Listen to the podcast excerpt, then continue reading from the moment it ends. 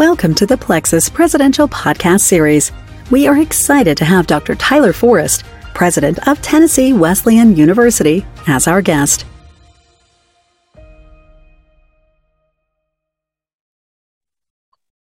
Hey, good afternoon, President Forrest. How are you? Good afternoon. How are you, Brad? Doing very well. Hey, thanks for carving out time. I appreciate it. Yeah, happy to do it. I, I'm I've got these kind of goofy looking headphones on only because the sound is a lot better. I use them. Oh, hey, not not a problem at all. I'm very very used to those during our podcast. So uh, okay. Hey, it looks great and it sounds great. Well, I, every time I look at myself in the camera, I think, "What a fool!" Right there with the. so no, no, no. It works out just just fine. It's, and I know you had a, a nice uh, conversation. You did a survey with uh, with JP Novin. I sure did, and I, I was very impressed with his research. A super nice guy. He said he would send it to me when it was finished. I don't know if he's got there yet or not. Yeah, he hasn't got there yet. I know it's uh, it's going to be in from. I, I shouldn't commit him to this, but I believe it's going to be finished in the springtime. I want to say later okay. April. Okay, that's wonderful. Well, it's uh, an interesting topic, and I told him that. You know, I've read a lot of research studies through the years, but him focusing on small rural uh, colleges and universities, I thought was very intriguing. Oh, absolutely. You know, that's really, uh, I mean, those are that's our niche. You know, really yes. working with with institutions, you know, like like yourself, and um, you know, with with the enrollment cliff here, yes. and you know, we'll we'll remain here for for some time. You know, we've it's interesting how we've found that to be a challenge, but we, have also realized that schools like yourself, I mean, are, are very resilient. Yes. You know, with the history that these institutions have had, including yours, you've been through many challenging times. not, not just the cliff you know, I mean, there's yeah. been wars, there's been pandemics, and many other things. And so, you know, I think depending on, you know, depending on who you talk about, or the research, or the articles, or the books that talk about schools that, um, uh, you know, hey, there's going to be X number of schools closing because of the cliff. Yeah, I, I, look at that and I go, well, I think sometimes the resiliency of institutions is uh, is is is, is not looked upon as an area that will allow these schools to be sustainable. Yeah, it, it's all doom and gloom, unfortunately. Yeah. And, if, and if you open up the Chronicle every day, as most of us do, at least on their daily emails, they're depressing uh, when when you read the first few articles and you really have to dig to find something good in them. And I, you know, when I was interviewing for this job, I shared that with the committee. I said it's unfortunate that there's so many good things going on at this institution and the others, but you just don't hear about it every day because it's not what excites others to read. Unfortunately. Yeah. Oh, I, I completely agree. And you know, even when you're looking at you know major news publications, you know, when they talk about student debt and exceeding a trillion dollars, you know, it makes any parent look at that and go, well, why would I send my kid to college? Right. But but to your point, you know, who are they focused on? You know, what schools are they talking about?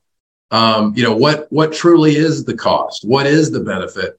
And I think that oftentimes too is really missed among the the, the American people in general, just because they see this broad brush uh, you know, very to your point, very depressing outlook as yes. far as you know, it's terrible.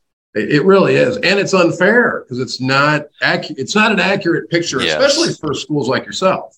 No, it, it doesn't tell the story at all. And we have that conversation with folks all the time, including the fact that our student average student debt load is still under $20,000 for a four year degree. Well, you can't hardly get that anywhere. And to pay $20,000 to have the return that you get on that is, is nothing.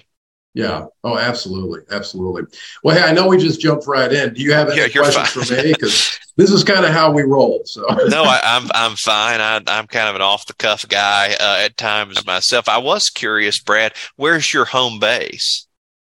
Yeah, so our corporate office is in Walnut Creek, California, so the East Bay of San Francisco. Okay. Um, ironically enough, I went to high school in Walnut Creek. Oh, um, wow. A long time ago, 30 plus years ago. Yeah. Um, but I make my home base in Tennessee, so I'm about 30 minutes south of Nashville. Oh, okay. Well, where in uh, where so in I'm, I'm, I'm, in College Grove. Okay. So uh, about I think three hours from Athens. Is that right? That's that's would be right about yeah. That'd be about perfect. Maybe a little less than that. My wife is from Nashville, so we were over there um, quite a bit. Great area, but boy, is it ever growing. Oh, I mean, it's well, it's growing so fast, and and you know, College Grove is is is you know on the outskirts a little bit, um, but but even here, you know, it it's growing you know, you really you have to pick your times of day to to drive. You know, make sure you don't get stuck. But the other thing that I've noticed too is, you know, especially with towns um, like Spring Hill or Columbia, neat little towns.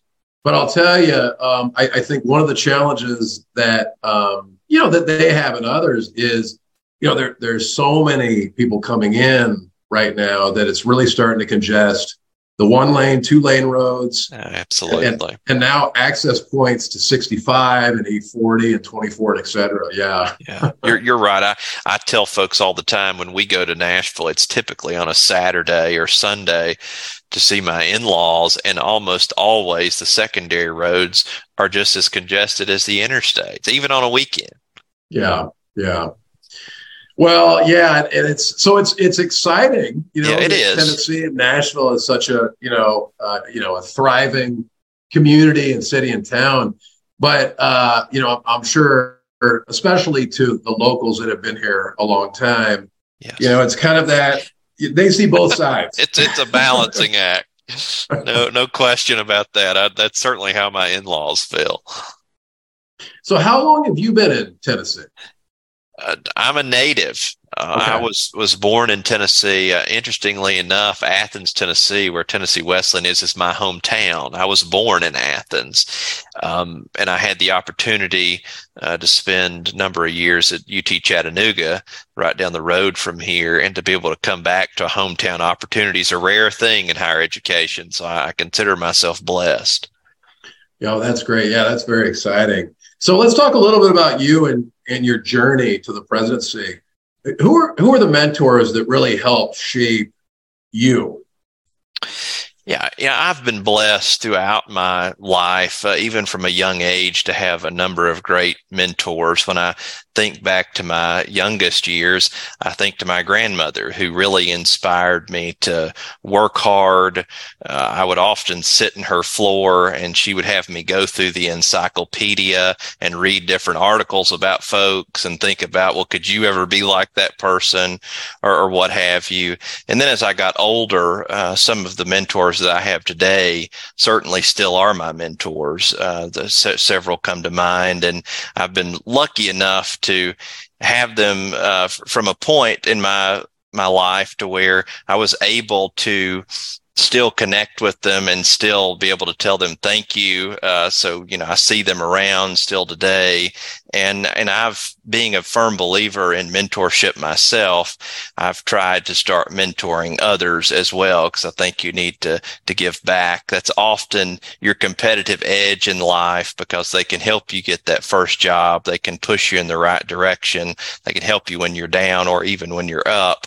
And, and I've really been extremely blessed to have had that uh, on a number of levels. Absolutely. Now, did you plan on being a, a college president? I did not. Uh, last, well, November of 2021, I was at a conference in South Carolina. I was currently the, or at that time, was the chief financial officer at the University of Tennessee at Chattanooga. And a friend of mine here in Athens texted me and he said, uh, Tyler, Dr. Knowles is retiring. You should look into applying for that job. And just knowing my friend, who's also one of my mentors, I thought, oh, he's just overinflating me and he thinks I could get that job or whatever. Uh, but when I came back to Athens after being at the conference, within two weeks, 25 people mentioned to me, they said, well, maybe you should apply for that job. And at that point, uh, regardless of what beliefs you might have, I felt like it was some level of divine in- intervention to say, Tyler, maybe I should apply for that job. So I did uh, happily, and I, I, suppose the rest is history from there. But being a college president, although I very much so enjoy it, is not something that was really on my radar. I had always thought I would go on to become uh, you know, university system, chief financial officer, or something of that nature, uh, because I had spent so much of my career in finance, administration, and operations. It's where, uh, you know, you, you often grow in the areas you're most familiar with, and, and that's what I had done. But being able to step into this role has been a great eye opening experience. Uh, luckily, in all my previous roles, I was able to operate at the enterprise level. So it wasn't like I was siloed in one particular area. So I had experience in academics and athletics and, and all the things that uh, presidential roles deal with. So in, in that regard, it has been uh, an easier transition, I think. But in, in, another regard, it's it's not the easiest thing in the world stepping into these type of roles. You, you have to learn a lot in a short period of time. And my personality, just like many others, you want to do a good job. So I have uh, tried to hit the ground running over the past nine months, and I, I can truly say it has been a blast. Well, and, and the roles of, of CFO and president, you know, as far as your your day to day goals, and maybe even your overarching, um, you know, keep you up at night uh, things. How, how do those differ?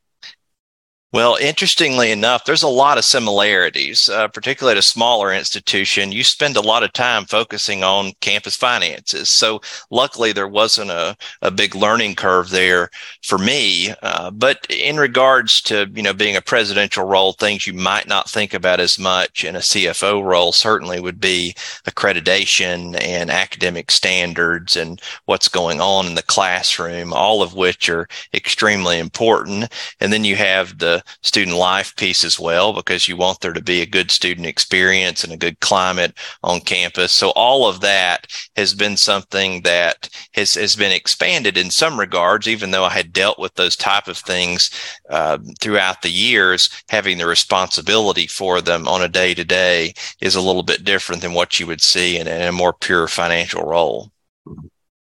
So the value of education is being challenged today, probably more so than it than it ever has, um, for a number of reasons. So, you know, when you sit down with students and parents, you know, to talk about the story of Tennessee Wesleyan, um, you know, how do you describe, you know, hey, the value of education, the value of faith-based education, and, and really making certain that students and parents understand the importance of education? Yeah, I mean, Tennessee Wesleyan University started in 1857 under a different name. But if you think the impact that it's had, not just on its students, but the local economy and in so many other ways in the past 166 years is a little bit mind blowing. I had a friend tell me that uh, he often says, if Tennessee Wesleyan University were not in Athens, Tennessee, how much would Athens, Tennessee pay to have it? And so, in, in regards to the economic impact, it's substantial. But what's easy to sit down and talk to students and families and share with them the value of a college degree. Like you said, higher education is always under fire, whether it be in news stories or, or, other accounts. But when you really look at the premise of a strong liberal arts education with a lot of professional options like we have as well, and the ability to earn so much more in your career as a professional once you finish, it's pretty mind blowing. There was a study done not too long ago that with a liberal arts degree and, you know, maybe in the humanities or something of that nature, you could earn almost a million dollars more over your lifetime. With a business degree or something in a professional field, it could be double that or, or more. So it, it's very easy to quantify the value of, of a higher education experience, but also the qualifiers of that are the ability to have that liberal arts understanding to, to enhance your English skills, your language skills, your uh, reading and, and other types of educational value that we could bring that you may not see in other areas that are that will be skills that you carry with you for the rest of your life. And I think at Tennessee Wesleyan, we work extremely diligently to do that and for, to provide a lot of wraparound services to allow students to be extremely successful. Mm-hmm. So you're at about 1,100 students today, is that right? Yes, sir. That's correct. Okay. So how how big do you want to get, or how big do you need to get to see sustainability? Yeah. You know, luckily we are sustainable now, but we have a, a goal which I would love to achieve within the next five to seven years to get to 1,500 students. Uh, when I came in last July, we really started aggressively working on that right out of the gate and have looked at uh, several new programs that are already in the, the pipeline, some that will be rolled out this next fall. Uh, we also have uh, a new focus on dual enrollment, which is something that we had done a little bit in, but not as extensively as we could. And then we've refocused our strategy on just regular freshman, traditional, I should say, freshman recruitment as well, in focusing on not just the county where we reside, but also the region right around us. So our counselors are in our type top high schools frequently, at least a couple times a month. We're building those pipelines up, and we've already seen uh, fruits from those labors uh, in in the numbers uh, for next fall. So the leading indicators look really good, and and I do think over the next several years, if we continue down this path that we're on right now, we can get to fifteen hundred. And as you know, uh, just being in the business you're in, from eleven hundred to fifteen hundred, you gain a lot of efficiencies because uh, you don't necessarily have to you know make um, a lot of new staff hires and you have to make some certainly uh, but but just having the more students on campus improves your bottom line and financial health of the university so that's that's what we'll continue to focus on and certainly we'll grow staffing as we need to but we will be conservative with that until we can get uh, to the most sustainable financial position possible well, and you talked a little bit about the history of the institution. I know you have notable alums. Uh, you know, you yes. have Tom Browning, baseball player. Yes. You, have, you know, uh, James Fowler, U.S. Yes. Assistant Attorney and, and Knoxville Mayor. Yes. Um, and then even the co-author of The Elf on the Shelf, with, which my kids That's would, right. would, know, would know as well. Yes, uh, lots of notable alums. Uh, you, you, mentioned uh, if you would have asked me that question, I would have mentioned all three of those. so, so you so you stole my my best ones, uh, but but certainly uh, Mr. Fowler, he was uh, a major player in the Scopes Monkey trial, uh, which many people are familiar with. Uh, Carol Aebersold, who I know and have, have been to her uh, house in town in, in Florida, she did not end up graduating here, but did start her college career here. Uh, Febb Burn, who wrote the famous letter uh, to her son in the state legislature to, that ultimately led to women's right to vote by one vote cast in 1920. She was a, a graduate uh, here as well. So a lot of uh, famous, well, I should say, yeah, I'll, I'll call them famous, notable yeah, people. So. That that's the uh, the word you used, and I like that. Uh, it's a great storied institution. I'll tell you one story because I just think this is fascinating. Uh, the institution started out under a different name, but the president in the uh, 1867, I believe, changed the name of the institution uh, to East Tennessee Wesleyan University, and he solicited one of the most popular men in America at the time to be the first donor, which was Ulysses S. Grant. And U.S. Grant was the first donor uh, to that institution uh, at the time. And when U.S. Grant died in, I believe it was 1887, maybe, uh, then the institution changed its name to U.S. Grant Memorial University. So uh, I think that's an interesting tidbit that uh, President Grant was one of our very first donors. Absolutely, absolutely. So you talked about how important the relationship is uh, locally, you know, with with the city, with the town, uh, but also, can you talk a little bit about the relationships that that you have built with businesses uh, as well, in town or or outside?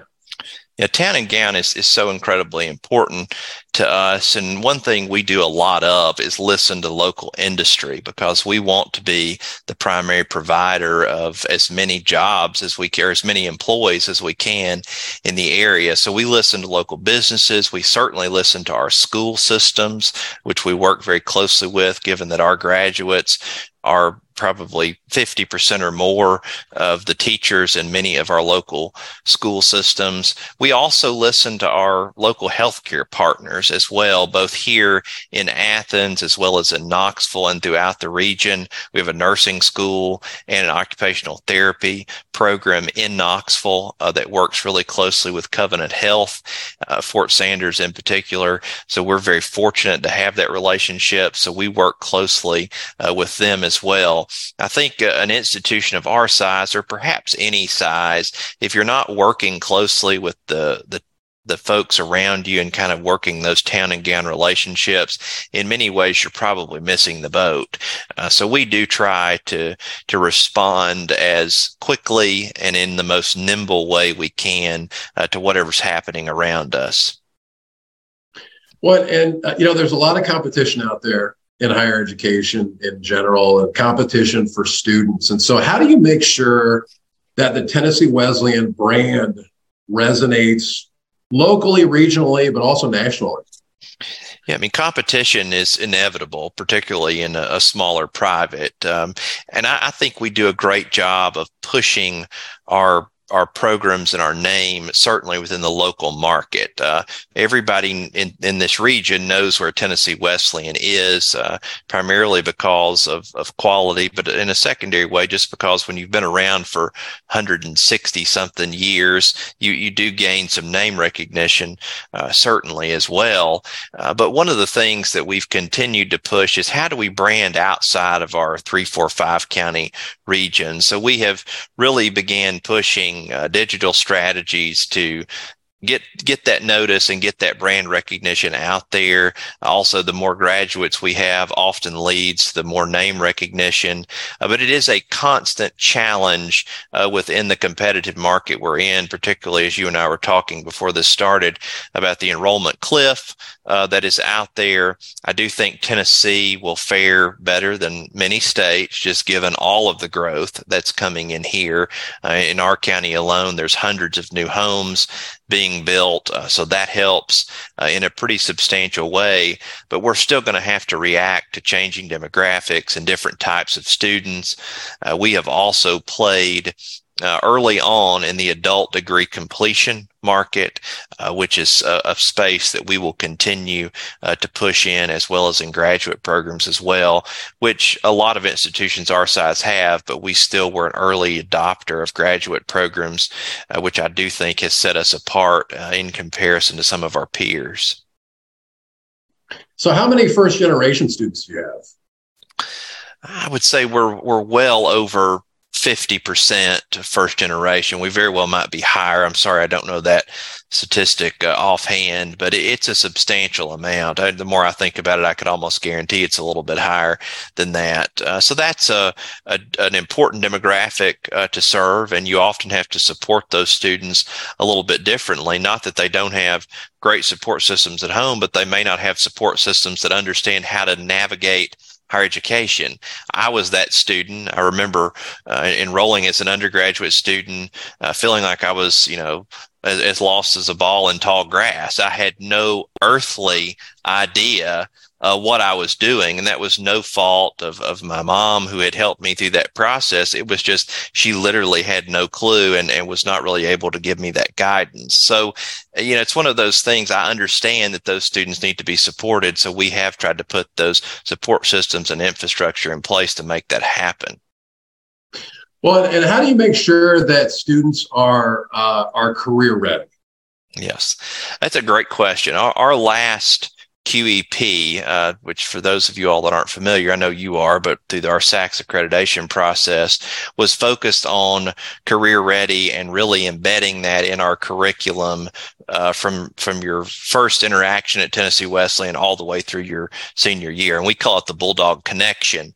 And the Bulldog Connection, like I said, really starts small and begins to have students think throughout their entire career at Tennessee Wesleyan, what do you want to do next? Next and what is going to be next. And we share different ideas, different career opportunities, different ways to think about things. And I, I do believe that that alone has been very helpful in us having a higher retention rate and growing our retention rate, improving our graduation rate, because students do see what the light at the end of the tunnel looks like. Uh, I think that's probably one of the more frustrating things coming in as a college freshman. If you really don't know exactly what you're going to do and how you're going to get there, that's often the student you lose. So anything we can do to mitigate that is is worthwhile doing. Uh, right before I logged uh, onto this podcast to have a conversation with you.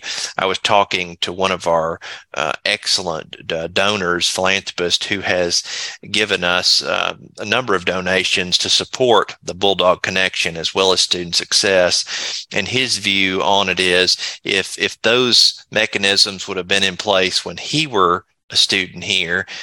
There's no telling uh, how differently his career may have turned out, but not having those mechanisms in place, it still turned out great, but it, it turned out perhaps differently than it could have. So it's always great to hear stories like that and, and to know that what we're doing is working and, and impacting the lives of our students that we serve. Absolutely. And, uh, you know, a, a, a, mantra that I often hear today is meeting students where they are. Yes.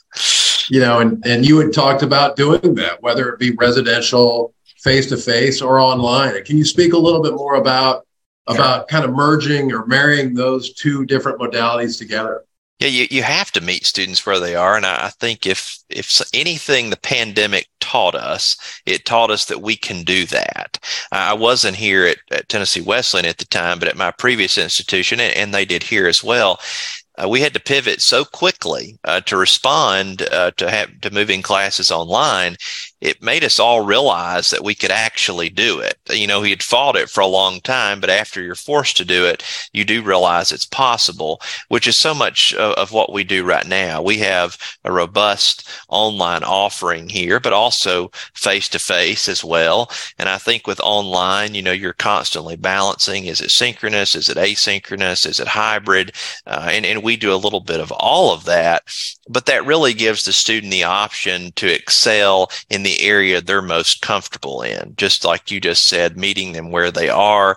And I know a lot of students, they like the face to face interaction. So they'll take some courses with that, but then they also like online three or four years ago had a student told me that I would have really been scratching my head. I wouldn't have understood that, honestly. But today, being forced to be where we are, we all understand that better. And I think it's helped students excel more. Some students just don't like to be in the classroom or they have a, a concern about it or, or whatever. So being able to deliver that content to them online is a plus. And also for us, an online platform gives us a larger geographic reach, uh, which we've very much so tried to capitalize on. Even our own students that may want to go back home during the summer, but want to take a class, the, the largest part of our summer portfolio of classes is online, uh, which works out really well and helps us stay engaged with those students over the summer as well. Absolutely. So, where do you see Tennessee Wesleyan in five years? Well, like I said a minute ago, we are in growth mode and we are working aggressively on that. Uh, something I, I share with my board and probably more candidly, they share with me that we're in growth mode and, and I take the, the lead on that. But I, am I'm, I'm proud to do that because I, I think that's uh, ultimately going to make this institution an even greater uh, place, uh, take it to new heights, uh, for lack of a better term. And we're also always going to focus on academic quality and student success. Uh, the first day I came into this job, uh, the email that I sent out to the campus was really talking about those two things because I think as an organization and certainly in alignment with our mission, if we're focusing on those two things, we are always going to be a successful institution. Uh, the, the challenges just continue to be how do you market yourself? How do you move the needle? And those are the things that our team just has to continue to work on. And we will. I, I think we will in, in a good way. And I feel uh, very good about the direction that Tennessee Wesleyan is going. So, what are the top two things that you're focused on on a day to day basis? campus and I know, I know there's yeah. more than two. Don't get me wrong. No, no, that's that's fine. I, I, mean, if I the, everything's important, uh, no question. But but two things that I focus you know a ton on our campus finances uh, with the the sub bullet point of fundraising uh, because a lot of my time is is spent on that. And then the second is enrollment. Uh, spend a lot of time with our enrollment team and, and thinking about uh, how do we move the needle in those areas. Um, that's not to negate the wonderful work going on in academics because I spend a lot of time on that as well and new program development and working with our academic team uh, to think about how to move the needle in those areas. But uh, undoubtedly, uh, finances and enrollment uh, consume probably more time than, than about any two subjects, which is it's important those are things we need to think about and and of course the two go very much so hand in hand uh, as as well as a lot of other things we do on campus. Uh, i will say the the beauty of being in a on a smaller campus uh, unlike a larger one that i came from we are anything but siloed here. Uh, we work very well as a team. Uh, there's not a lot of control issues or people just wanting it to be in their area. I think we all realize if we don't pull together and work together, it'll be very difficult to move the institution forward. Uh, so that has been something that I've really enjoyed uh, coming here. And I know that naturally comes with a larger institution uh, to, to be a little bit more siloed. But here, like I said, it's anything but, and that has been a, a refreshing move. So when you talk about fundraising, how do you successfully fundraise? well, if you've got any tips, let me know. No, I'm just I'm just kidding. Uh, you know, I, I, my strategy on fundraising, right, wrong, or indifferent, I think you have to aggressively get in front of donors. Uh, you, you, can't do it uh, standing on the waysides and just just hoping it comes to you. And I, I couldn't honestly begin to count how many donor meetings I've had in the past nine months. I mean, hundred plus, uh, or probably more than that. Honestly, uh, like I said, I had one at lunch today, and, and almost do every other uh, day as well at, at, lunch or at some other time, and and that honestly has helped move the needle. Uh, we have. Um, had some good successes in fundraising. We are uh, in the silent phase of a capital campaign, uh, which has gone well, and we'll push that to the public phase likely in the next couple months, which I'm excited about. The the thing that uh, we're also, you know, capital campaigns are often focused on major donors, and uh, you know we couldn't do without major donors. But one of the things that we're also focusing on is building the pipeline of smaller donations and engaging our alums in the hundred dollar donations or the consistent thousand dollar donations because those really do add up to have a huge impact and I've shared with many donors, I don't want them to be defeated of, well, I can only give $100. Well, your $100 over a 20 year period, that's $2,000. And you, and you really can uh, make an impact with $2,000, whether it's a student scholarship or um, operating assistance or help, you know, a assistance fund of some sort. There's, there's so many things, professorship that, that you can invest in and really help the institution, but ultimately help the student because that's the business we're in. Absolutely. Absolutely. Well, President Tyler Forrest, Tennessee Wesleyan University. Thank you so much for your time today. Uh, my pleasure, Brad. Thank you for having me. Thank you for joining the Plexuss Presidential Podcast Series. For more information on the series, please visit us at plexuss.com forward slash solutions. Thank you.